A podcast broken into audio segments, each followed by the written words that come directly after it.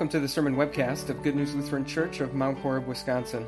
The following sermon was preached on Sunday, July 16th, 2017, on the basis of Matthew chapter 11, verses 25 through 30. Do you trust the media? It's not an uncommon question to hear these days, but when you really stop and think about it, for us as Americans, it is a surprising question to ask. You see, from very little on, we are taught to believe that a media that can be trusted is a free media, a media that can say whatever it wants, a media that is free to deliver the truth. In contrast, we're taught to believe that the media that isn't to be trusted is a media that is under the control of the government. Government that uses media as a propaganda wing, government that controls the flow of information that people are allowed to receive. In fact, just to demonstrate that point, I wanted to show you a map this morning that showed all of the different countries of the world color coded by how much the government controls the media in those countries. And I wanted to tell you some of the countries that are coded a dark shade of red where the government has the most control over the media. That list includes countries like Cuba, Libya, Egypt, Syria, Iran, China, North Korea. Do you see a common thread? Point made? Yeah, we're taught to believe that a press, a media under the control of the government, will inevitably be corrupt, and one that is free won't. I think recent events have maybe led us to rethink that assumption a little bit, right? Is that a fair statement to make? When we really stop and think about it, we realize that neither system, neither a press that is completely free or a press completely under the control of the government, can guarantee that the information you're receiving can be trusted. As obvious as it sounds, the only thing that can ensure that the information you're receiving can be trusted is if the people who are delivering that information to you can be trusted. And that's an important truth for us to consider this morning as we look at these words from Matthew and we are confronted with a difficult truth from Jesus. See, we're starting this new worship series today in which all of these mysteries of God are going to be unlocked for us, these heavenly secrets brought down to earth. And we start today with a claim from Jesus that sort of rubs our freedom loving American ears in all the wrong ways. Jesus says, When it comes to revealing the truth about God, I am the only one who can do it. He says, when it comes to unlocking these heavenly secrets, I and I alone hold the key. And yet, rather than that being reason for us to object or stop paying attention, we're also going to see today why that is such a good thing. We're not only going to see from these words in Matthew that Jesus claims to be our only source for truth about God, we're also going to see Jesus demonstrate how he is our trusted source for truth about God. So here's this claim that Jesus makes. He says it this way All things have been committed to me by my Father.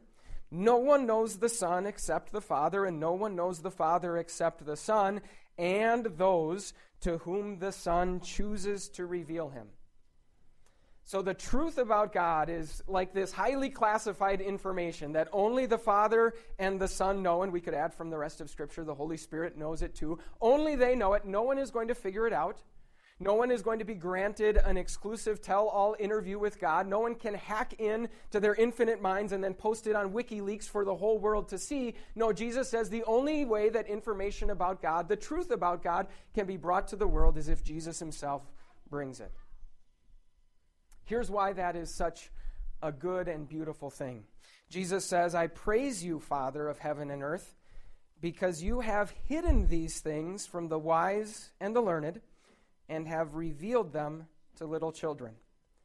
Yes, Father, for this was what you were pleased to do. So Jesus is saying, here is how Jesus is going to bring the information about God to the world.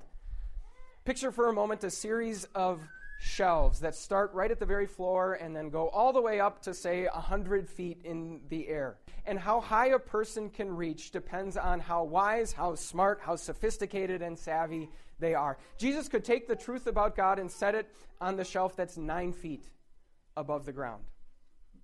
That would be a good start, right? But, but that would also mean that only the smartest, only the wisest, only the savviest people in the world could, could reach up and grab it. Jesus could take the truth about God and set it at the shelf that's right at five feet in the air. That means just about every adult could reach it. Maybe some kids who've reached a certain age or have uh, achieved a certain level of sophistication, maybe, maybe they can reach it too. But again, some people would be left out. And so, what Jesus does is he takes the truth about God, these heavenly secrets, and he puts it way down on the shelf that's right at the very floor, which means that it's available and accessible to everyone. What it also means, however, is that to people who fancy themselves wise and savvy and sophisticated, sometimes that truth about God will appear to be appear to be foolish. What it means is that in order to grasp that truth about God, those wise, sophisticated people don't need to stretch way up high the way they are so used to doing. It means they actually need to stoop down low. Grasping the truth about God doesn't require the hubris of thinking that you can figure it all out yourself. Rather, it requires the humility to realize that you can't. Here's why that matters to you and me. At some point, inevitably, without fail, the truth about God will appear foolish to you. It will contradict your natural instincts, your natural feelings, your natural suppositions about God. Put another way, at some point, God's word will offend each and every one of us. Maybe it's when God's word tells us to forgive that person, to let that grudge go, even when we're in the right, even when we've been legitimately and painfully wronged. Maybe it's when God's word tells us to generously, maybe even seemingly foolishly, spend our money in support of the spread of the gospel rather than following the ways of the world and just seeing how much stuff we can accumulate. Maybe it's when God's word tells us that our bodies are not our own to do whatever we want with them, but rather they are His temples. And how we dress and how we date, for example, is to bring glory and honor to Him. At some point, God's word will offend you. It's easy to think that that raises, should raise red flags for us or cause us to object. We might even be tempted to think, well, this is kind of what I think. This is kind of what God's think, God thinks. I, I don't know about you, but I think I'm probably right.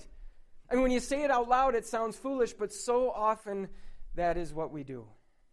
Friends, when God's word offends us, it's not a strike against God's word, it's actually a credit to God's word. It's God take it's Jesus taking the truth about God and putting it down on that very bottom shelf.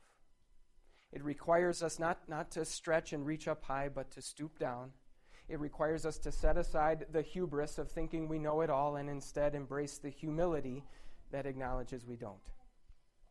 And again, the, the beauty of all of this is that the truth about God is available to everyone.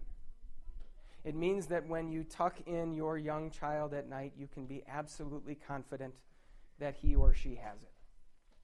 It means that as life progresses and someone develops Alzheimer's and is sitting in some bed in some strange room that they don't even recognize and not even being able to remember their own name, it means they can be confident they haven't lost it. I praise you, Father, because you have hidden these things from the wise and learned, but have revealed them to little children. So let me give you an example.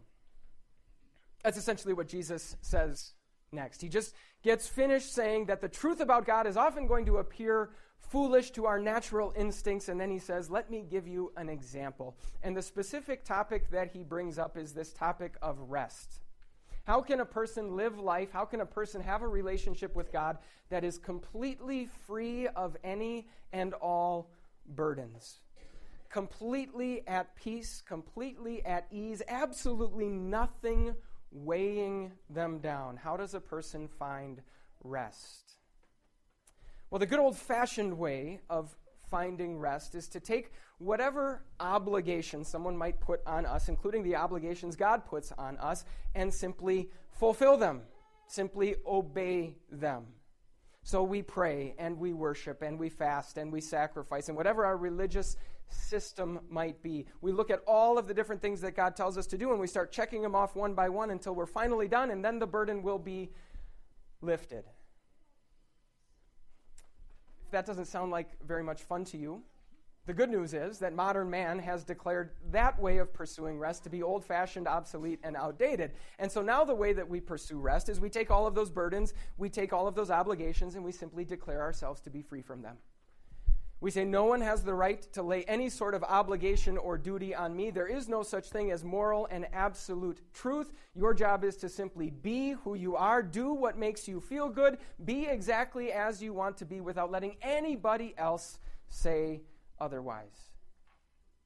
Those are really the two approaches and the two pursuits of rest that conventional human wisdom offers us. And I'm guessing that if you're anything like me, you can look at times in your life, maybe even entire periods of your life, where you have tried both of those. And if you have, then you have no doubt found out that neither one of them works if having rest means fulfilling all of the obligations that God puts on us, we will never have it. Instead, we'll be like Paul in that reading you heard, constantly pulling out our hair, frustrated over the fact that we can't do what we desire to do. On the other hand, if we think that we can simply declare ourselves to be free from those burdens, that we don't need God's approval, and instead we're going to pr- pursue approval and purpose and identity in life in some other way, then we're just going to end up being burdened by whatever that other thing is, whether it's our career or our wealth or our looks or our popularity. And so now Jesus comes along and he says, I am the keeper of the key. I'm the one who can t- tell you the truth about God. Which of those two paths do you think he's going to point you down? Neither one. On the one hand, he says, yes, there is such a thing as moral divine obligation. You simply can't declare yourself free from God's obligations. Rather, true rest can only be found as your life is brought in harmony with what God designed you to be. But then in the very next breath, he says that the real responsibility for achieving that, the real burden for carrying that out, is not one that is placed on your shoulders, but rather one that is carried by him. Yes, God does expect our lives to conform perfectly with each and every one of His holy commands. But fulfilling those commands, fulfilling that law, it's already been done by Jesus. Yes, when our lives contradict God's holy commands, that's called sin. And if we have sin, that means we're guilty. And if we're guilty, that means we deserve a sentence of death and hell. And yet, that sin has already been paid for, that guilt has been removed, and that sentence has been lifted by Jesus. Yes, it is true that the only way you will find rest is if you know with absolute certainty that you have God's unconditional love and His complete approval. And yet, that love and that approval have been completely and eternally secured by Jesus. Pursue your own way to rest, and you will only end up more burdened than you ever thought possible in the first place. But come to me, Jesus says. Humble yourself, submit, take on your shoulders the burden that I have prepared for you, and you will find rest. Because my burden, Jesus says, is really no burden at all. My yoke is easy, my burden is light. A burden that gives rest. From a certain standpoint, you could say that that makes no sense at all. But the good news is that standpoint, our natural instincts about God can't be trusted. And even better news than that is that Jesus, the keeper of the key, the source of all truth about God, he surely can. Amen. Thank you for listening. For more information about Good News Lutheran Church, visit www.goodnewslc.org.